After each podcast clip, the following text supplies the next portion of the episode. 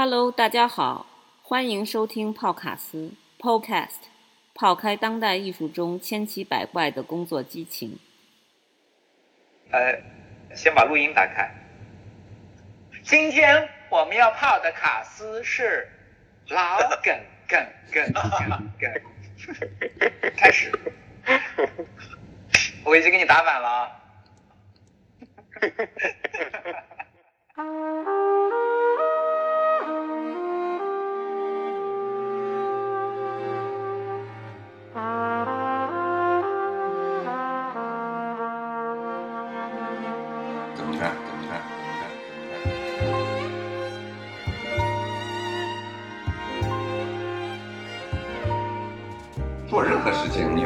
的光环的话，你有开阔的这种思维去看问题、处理问题，你做任何一行都行，你吃喝嫖赌干嘛都行。你你你这嫖，你都能嫖出艺术性来，那就最好了。但是这这不是我们决定的啊，我们只是做了一点工作。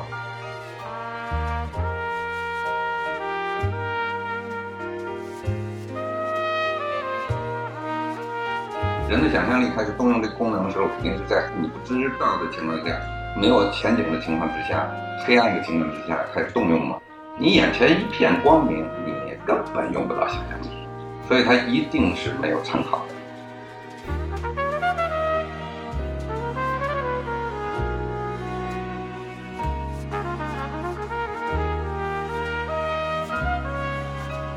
好，吃点这个吧，新鲜的，尝尝鲜，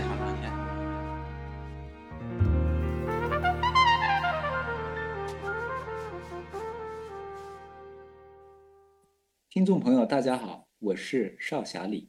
大家好，我是乐华。大家好，我是阿哈亮。大家好，我是冯晨。大家好，我是曹树。大家好，我是易莲。话说老耿具体教过你们没有啊？教过，教过的呀。说实话，其实没有吧。老耿就上了一个导论导论课，老张有一个叫动力装置课，对吧？老耿有吗？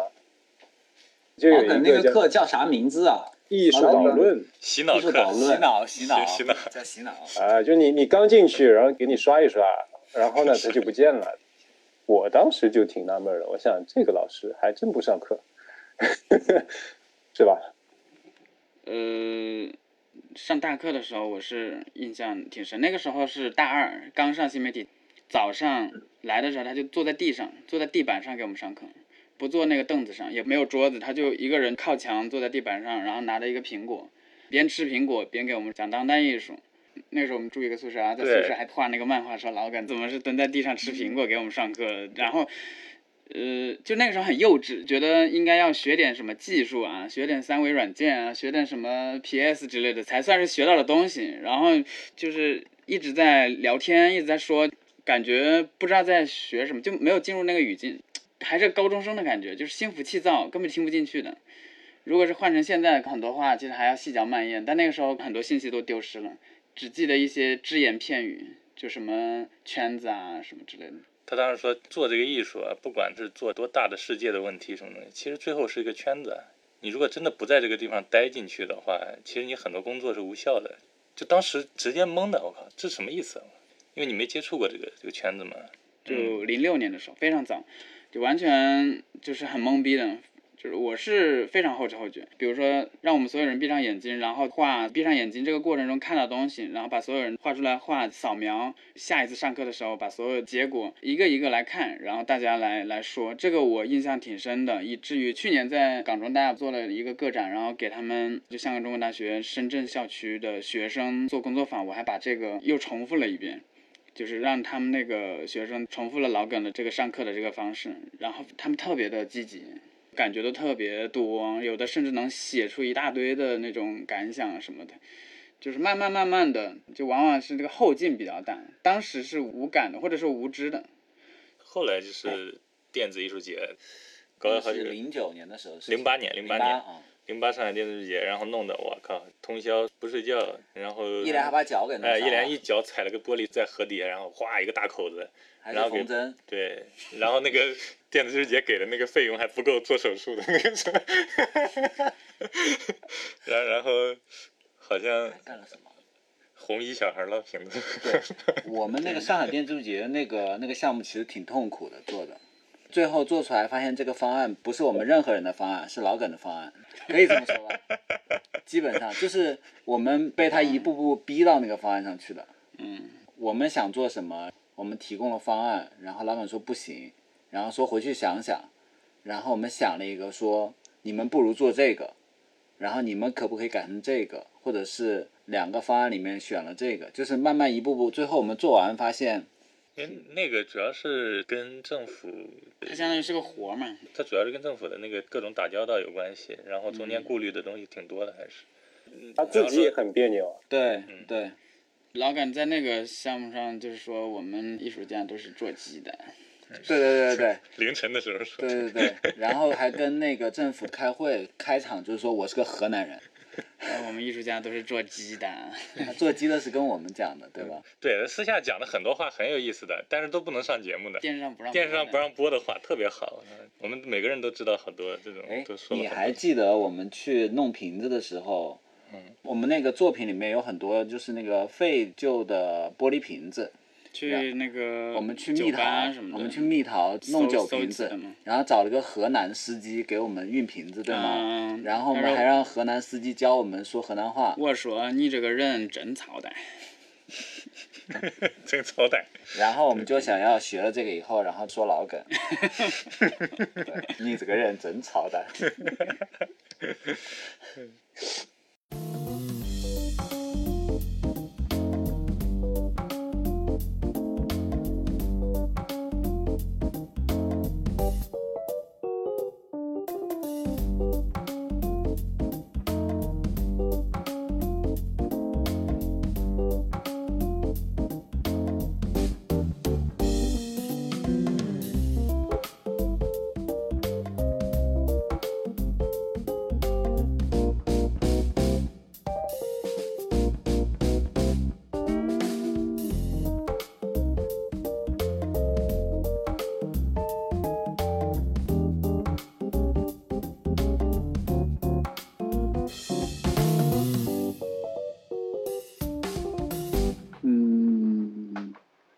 在大学里面那会儿，应该就是亮哥跟乐华他们会比较熟一点，就是可以追溯到很多有点像小组织暗号一样的一些这种。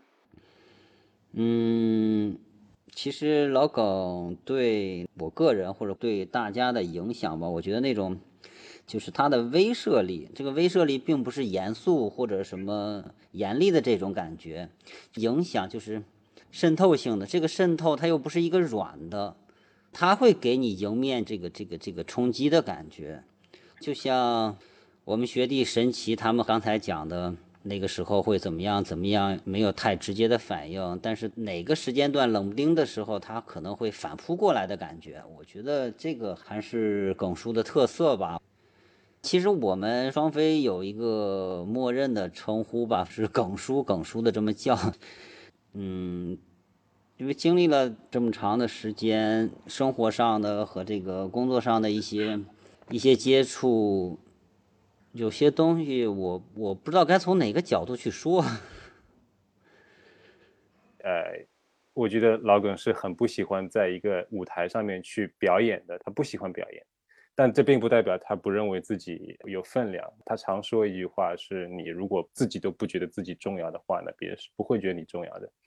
其实我知道老耿是觉得自己是很重要的，他是觉得自己是很牛逼的，但是他不会表现成那个样子的。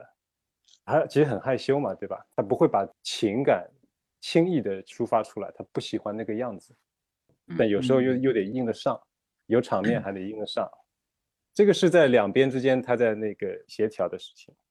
但同时呢，他那种亲和力又导致别人很容易觉得他是一个老领导。没事展览上，他当时那个，因为那是我第一个算是有台面的展览，然后我父母是从上海来看展览，然后。他还跟我父母握手，就跟那种那个场面上那种领导人握手一样，说：“哦，你就是艺术家的父母哦，来来来，艺术家父母，我靠，太有意思了，这个很像温家宝 是吧？要给你尊重，要让你觉得你很重要啊，太太太亲切了嘛，就是。呃，跟老耿工作其实并不是一件轻松的事情，你是这么觉得的吗？我我我就是的一直要你只想逃避。对，我也有这种感觉，就是我我有 点愧疚。我是因为后来想力学实验室的项目才跟老耿接触的越来越多，在此之前其实接触的机会很少。但是呢，就是比如说我我在工作室或者是把什么事情都想得好，我自己还挺满意的。但到了耿老师那边，就是就是说你回去再想一想吧。他其实说的最多的就是你回去再想一想。再想想，我就处于一种很茫然的状态因为我也不知道要从哪个方面永远都是回去再想想，对他只会这么还不够。哎，你这个挺有意识的，你这个特别有意识，就 是特别有意识。对，但是就是就不知道问题在哪儿，就反正对，如果我们要把它做成一个项目呢，不能老是掉到一个就是啊，艺术家要做一个作品这样的想法。这个我们外挂实验室要做的，绝对不是说啊，我我养一个艺术家去做一个作品。但是你这个有意思是有意思的，很有想法，很有意思。但是我们要怎么样去找到一个方式或者一个点来呈现它这种东西呢？就是要保持某种业余业业余的状态。就是在方案阶段，他就是要非常确认你要做什么，然后他才会点头。就是这个过程是，呃，经历过这个过程，我就知道，其实老耿是对作品细节或者是他想要那个感觉是极度要求严格的人。零八年，就是老耿在那个呃香格纳北京空间的第一个展览叫《过渡》，是我还有好几个同学一起帮他做的。然后老耿都是晚上工作，他白天不工作。他比较纠结，他就是明天的事情是前一天晚上想的，就是他不是做完所有的计划，然后再安排我们工作。就他的工作方式永远都是想把一件事情推到极致吧。这个就在我小时就是上学的时候，就认为是一种非常残忍的折磨自己大脑的一种方式。嗯，哦对，还有就是它比较细致。我们洗照片，因为它不允许我们戴那个手套，不允许呃用夹子，就是它让我们全部是裸手进那个显影液跟定影液的，就是洗时间久了以后，指甲就会变黑。然后有一次我就是那种撒娇嘛，说看高老师，我们那个指甲都黑了。最后全部洗完了以后，就每个人送一个龙力奇护手霜。就它还是蛮细致的，就是你跟他说的任何的事情，他其实都记在脑子里。但是他什么时候做这个事呢？你也别期待，他可能就某一天就做了。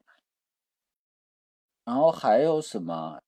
然后你还把他的车给喷了。哦，那个是大哦二的时候事情。呃，那个事情这是一个挺挺挺大的事儿，那个啊，那个事情是你是主谋。某一天好像快过年了，家乐福有很多卖那种红色的喜庆的贴纸，然后我们就去买了很多那个贴纸，糊在了老耿的那个高尔夫上面。一个蓝色的车，对，那你为什么不说那个新梅欢迎你呢？完了，蓝色面的嘛，对啊，就是家住美珍花园，开蓝色面的。对，然后就这个面的的事情，就其实一直是一个梗嘛。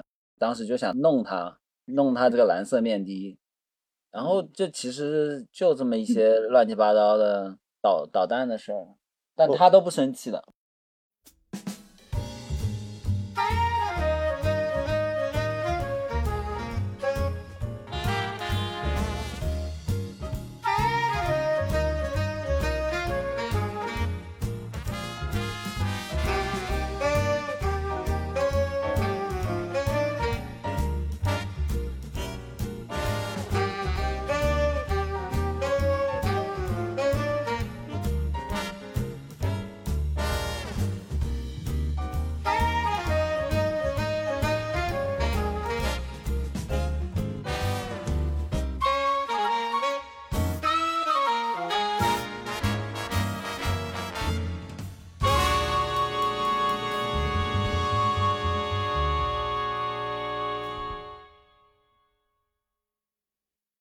我们当时双飞住在锦江苑的时候，有一个土逼咖啡俱乐部，就是 那段时间开始喝咖啡嘛，然后但是那个咖啡又特别的糟糕，所以我们就自嘲嘛，叫土逼咖啡俱乐部嘛。我们在老耿那儿聊天的时候就说你有空过来喝喝咖啡嘛，他真的找了一天，就特意晚上说他说我他妈太好奇你们那个土逼咖啡了，就是一定要过来喝嘛。就到李富春的房间，我们那天晚上就给他泡咖啡，然后喝喝完以后，老耿给的评价是我他妈真的是被震撼了，你们他妈是真土逼啊！就真的被震撼到了，你知道吗？就那种土，就是土到极致。后来他就给了我们特别多茶，那些茶我们大概五五个人喝了将近一年半都没喝完，就非常多非常多。就是他做事情有的时候是会。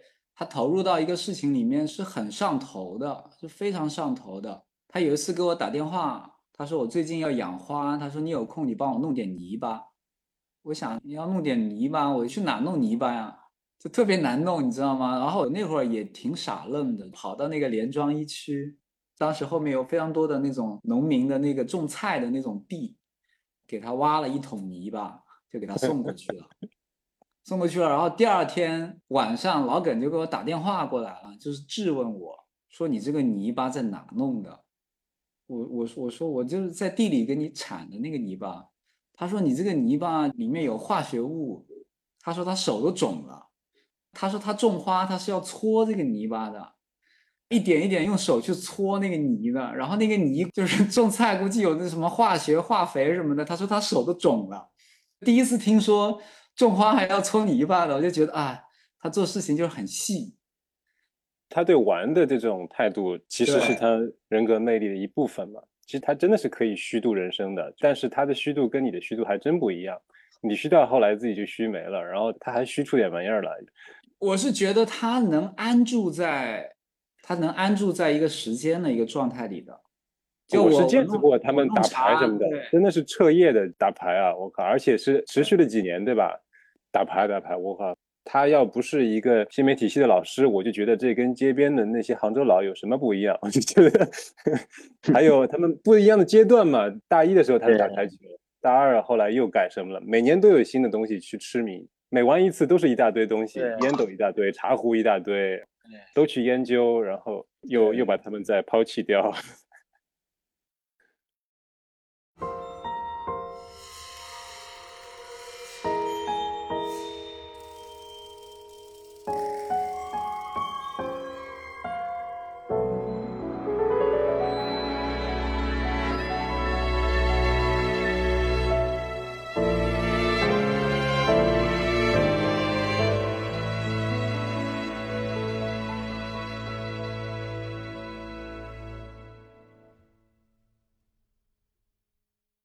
早那个双飞啊，双飞艺术中心，我我们那会儿不是大家都还很小嘛，现在回溯起来就是青春嘛，不负责任的。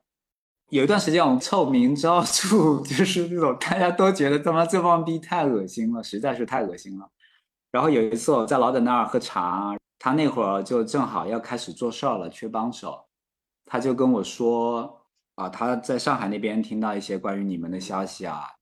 然后呢，他说，我想了一下，他说，我觉得你们这种恶心呢，不是没有价值的，但是我得保持观察，这个是原话啊。然后说着说着，不知道怎么说到他私人给我们一万五千块钱的一个资助，就是因为他知道我们毕业以后大家都很穷，这帮逼都特别穷。他说这个钱你们就是给你们双飞的，你们怎么花是你们自己的事儿。反正一年之内，他要看到一些成果。那个时候就是二零零九年，二零零九年我们双飞就用那个一万五千块钱做了差不多十几二十个作品吧。我们双飞的早期的那十几个录像就是用这笔钱做的。然后老耿他比较尊重人的一个点就是说，他这个钱给到你呢，他知道你可能也不好受啊，他也会说。你这个钱不是白拿的，他说我老耿是有小本本的，你可以通过一些劳动帮我做点事儿，所以他搬工作室、整理、打扫卫生、搬东西，包括前面说到的什么弄点泥巴呀什么这些东西呢，就是作为一种劳动交换，就其实帮他去干活也没干什么活，下午可能就打包几个箱子，然后就开始喝茶了。喝茶的时间可能比干活的时间要长很多，然后喝完茶天就黑了，就去吃饭了，吃完饭就回家了。我觉得那个上课在那个过程中是逐步逐步的渗透的，就是那个渗透是在那些时间里。所以就我个人而言，我是很期待去给老耿干活的。我觉得就是很好玩，你每次都可以喝到新的茶，更新一下他最近的动态，跟他聊点儿什么练气功啊，什么担心鬼附身啊，中邪啦这些事儿都会跟老耿聊。他会跟你说，哎，你这个事儿不用担心啊。他有一个哥们可以看到什么这种看不见的脏东西的。他会跟你说你的这个身体状况啊，那些不干净的东西是沾不上边的。当然，这这些话就是有很强的镇定作用，尤其是从他的嘴里说出来，就觉得哎，我安心了。他会给你一些安全感，就有非常多的这种，就是说你作为一个人，然后你的童心未泯，对世界的好奇心。羞于在成年人的世界里启齿的一些东西，你跟老耿去聊的时候，他不会嘲笑你，也不会鄙视你，就算开玩笑，他也是很优雅绅士的。他会看到你的动机的，就是说你跟我说这个话的动机是什么，你说这个话的源头是因为什么，他会从那个源头处给你说一个故事，或者说点别的什么东西。你的问题没有解决，但是你超越了这个问题，这个问题也就变得不那么重要，或者说不需要解决了，会有这种感觉。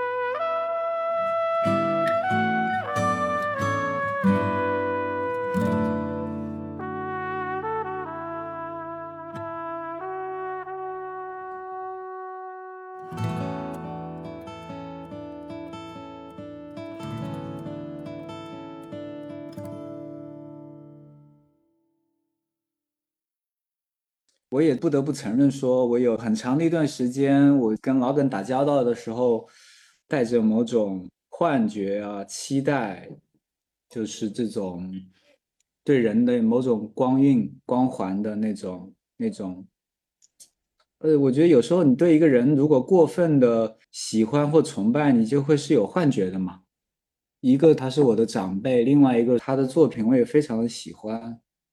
所以，其实他有非常多的言语在我的脑海里是占据了很久的，包括价值观或者说是对艺术的一些感受。就像我们刚进大学，他给我们洗脑一样，可能之后也要花一些时间再去洗一洗他洗的那些脑。嗯，我觉得我从老耿那儿学习到最多的就是好多小事儿的一些这种棒喝吧。其实有几件事情我是比较羞愧的，就是，就我记得有一次，我那会儿特别想玩烟斗，因为他那会儿也正在玩烟斗，他也有一个圈子朋友在玩。然后有一次去老耿家，我就问老耿最近也想玩烟斗，我说你有没有可以推荐的这种可以购买的地方或者说是品牌什么的。然后过了一会儿，老耿就拿了一个他自己玩的第一个烟斗送给我，他还跟我说。这个是我自己改过的，这这个烟斗啊可贵了，我跟你讲，那个是一个荷兰的一个小大师做的，是一个石楠木的一个烟斗，那个烟斗确实很棒，我现在还还留着。然后有的时候就抽老耿的那个斗的时候，就是会幻想他怎么在用这个斗嘛。然后我当时是完全出于一种好心，就是我觉得哎，中国人礼尚往来，对吧？就是你给了我这个烟斗。我想作为一种回馈，就是我我买了一些烟丝，那会儿其实烟丝在淘宝上你还是可以很方便的买到的，然后买了一些品牌，什么大卫杜夫、老船长这些烟丝，然后我就下次去见老耿的时候呢，我就是给他带过去，就是这种互换，然后结果被老耿一顿怼，我靠，就是说你如果是这么想事情，那那个斗我得收回来，就不能给你用了。我觉得他的意思是你年纪轻轻的别来这一套，就是就世故，他不要你对，就是这嗯个世故、人情世故。我给你抖不是因为说要你跟我交换烟丝，我给你抖就是因为说你想了解烟斗，你想要去玩这个东西，那我就是很纯粹的，这就是分享一个玩具给你。这种事情还有一次是，他不是很喜欢喝茶嘛，然后以前老给我们一些茶，然后有一次我回湖南也是弄了一些湖南的那种茶，然后我又带给他一罐茶，当天下午我们就一起喝了，喝了以后他也没说啥，我走的时候呢。他就把我送的这个茶，就是原封不动的说，这个茶你拿回去，而且他话说的很明白。他说我老耿现在喝茶非常挑了，已经就是你这个茶，我可以很明确的告诉你，我不会喝的，所以你不要浪费。哎呀，就包括说，记得还有一次我们一帮同学去老耿那儿，孙慧媛他也买了烟丝送给老耿，那个时候我已经开始在抽烟斗了。老耿当着孙慧莲的面把那个烟丝直接就送给我了，他是这么跟慧媛说的：“你送给我的东西呢，那就是我的了。那这个东西既然是我的呢，那我就有权利决定它属于谁了。那这个烟丝我肯定是不会抽的，那我就送给李明了。”啊、我觉得就是这些特别小的事儿让我学到特别多东西，就是这个东西就是自由。就是一个人，如果他能非常坦诚的面对他内心和面对他不想要的那种事故的时候，他在这个人际关系会有非常大的自由，以及这种自由会给他带来一种，不是有一句话叫“言多而微不足”嘛？其实老耿他有的时候话不多的，正是因为他话不多，但是呢，你也知道他的标准非常高。所以他的那个我们说打引号的一种所谓的威啊，就是威严感啊，其实我觉得是从这种真实里面去感受到的，就是你知道这个人他不喜欢世故，也不喜欢被人糊弄，你也不需要跟他说话藏着掖着，你只要做你自己。他如果欣赏你的话，他就是会欣赏你，而且他会不留余地的欣赏你。他如果讨厌你的话，他可能连见面都不想见你。包括他后来不是有一段时间就是动完手术，就身体已经很虚弱了嘛。我我那个时候还是两个礼拜我就会去找一次他。我后来有一天我自己晚上我就在静坐的时候，我突然感觉到一些很惭愧的那种感觉，就是我通过那种自我观察，我意识到我想去见老耿，就是因为我就特别想去多见他。但是他每次见我的时候，我感觉他已经非常累了，他的体力已经不像是八九年前可以一整个下午泡茶给你喝，滔滔不绝的跟你说话、说段子。后面他动完第二次手术的时候，去他那跟他聊天，他已经开始不用壶泡茶了，他就直接用一个大杯子给你泡一杯，就他已经没那个体力和精力去应对了。那会儿我就跟老耿说，我说我感觉特别不好意思，我说其实。其实来探望你，我自己是很自私的，我压根都没考虑你想不想见我，我只是单方面的特别想要见你。然后老耿就说：“哎，他说这个你就想多了。他说我让你来见我，就是说明我也想见你。如果我不想见你呢，那我也不会答应你你过来的。所以你也不用想这么多。就是我感觉我学习到的东西就是、这些层面的吧。”朋友之间，然后待人接物之间的这种这种很不油腻，非常的不油腻，比较有棱角，有性格，这个也是他有魅力的原因嘛。老耿是一个很有魅力的人呀。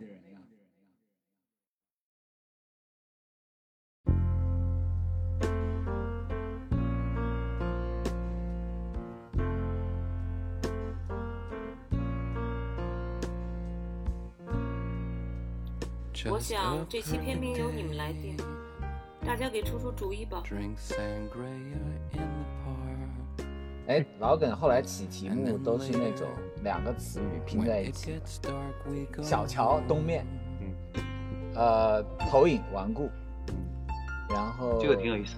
嗯，之前都是一个词嘛，嗯，无知过度。叫那个吧，那天的事儿。那天的事。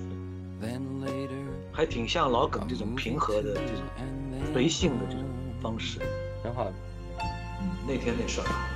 Oh, it's such a perfect day. I'm glad I spent it with you.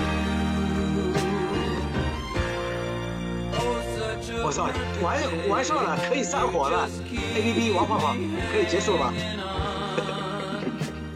好吧，打板了，打板吗？哎哎哎哎，我有一个建议哦，我有一个建议。那个音乐音乐音乐，我我我在老耿的那个车上听过他开车的时候放的那个歌，我觉得有一首可以推荐一下，就是那个《黑鹰坠落》那个电影里面的那个主题曲。老耿不都听古琴吗？哪里有黑鹰坠落？哇，可拽了！他听了那个《黑鹰坠落》，然后开车飙车。哦。那个片还是沈立功推荐的。对，然后然后他那个车不是还改造过吗？啊，对。黑鹰坠落特别帅，当时还有人超车，有人超车，老耿特别淡定，他说我这个车完全碾压他。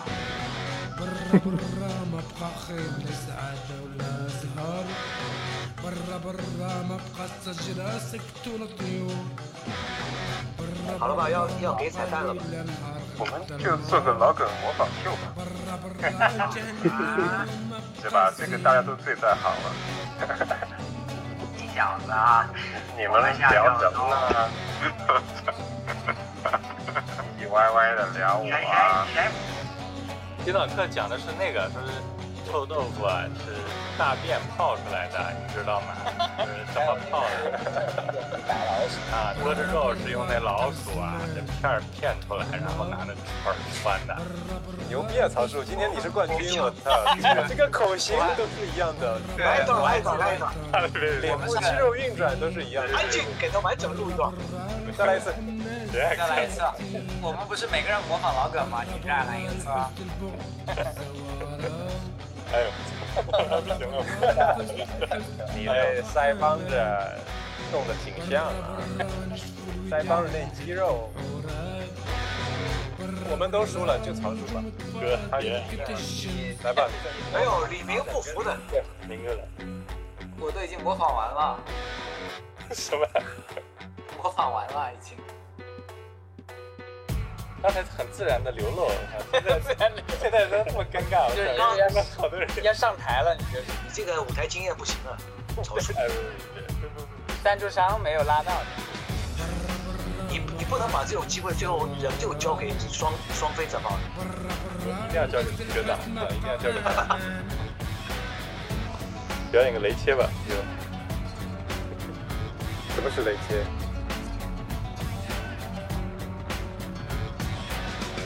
曹老师不来，哎呀，怎么突然就做？你说那个你们这帮兔崽，算了，放弃这个吧。我估计老耿你在施法，就让你们搞不成。你们这帮兔崽子，兔崽子，都是一群兔崽子呀。这个有意识的，这个。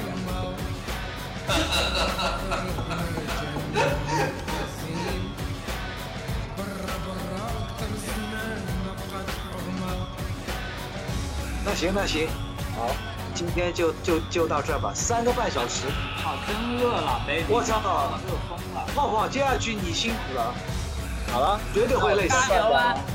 你加油啊！加油啊！好，我们等待欣赏，欣赏你成果。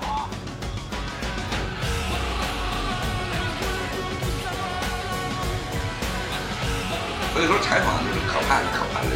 我以前好几次，比如说明明是他自己说的，然后非得加一个不建议说冒号引号，根本都是我说的话嘛。就是现在啊，我什么都不说，你也成功了，成功了，成功了，成功了。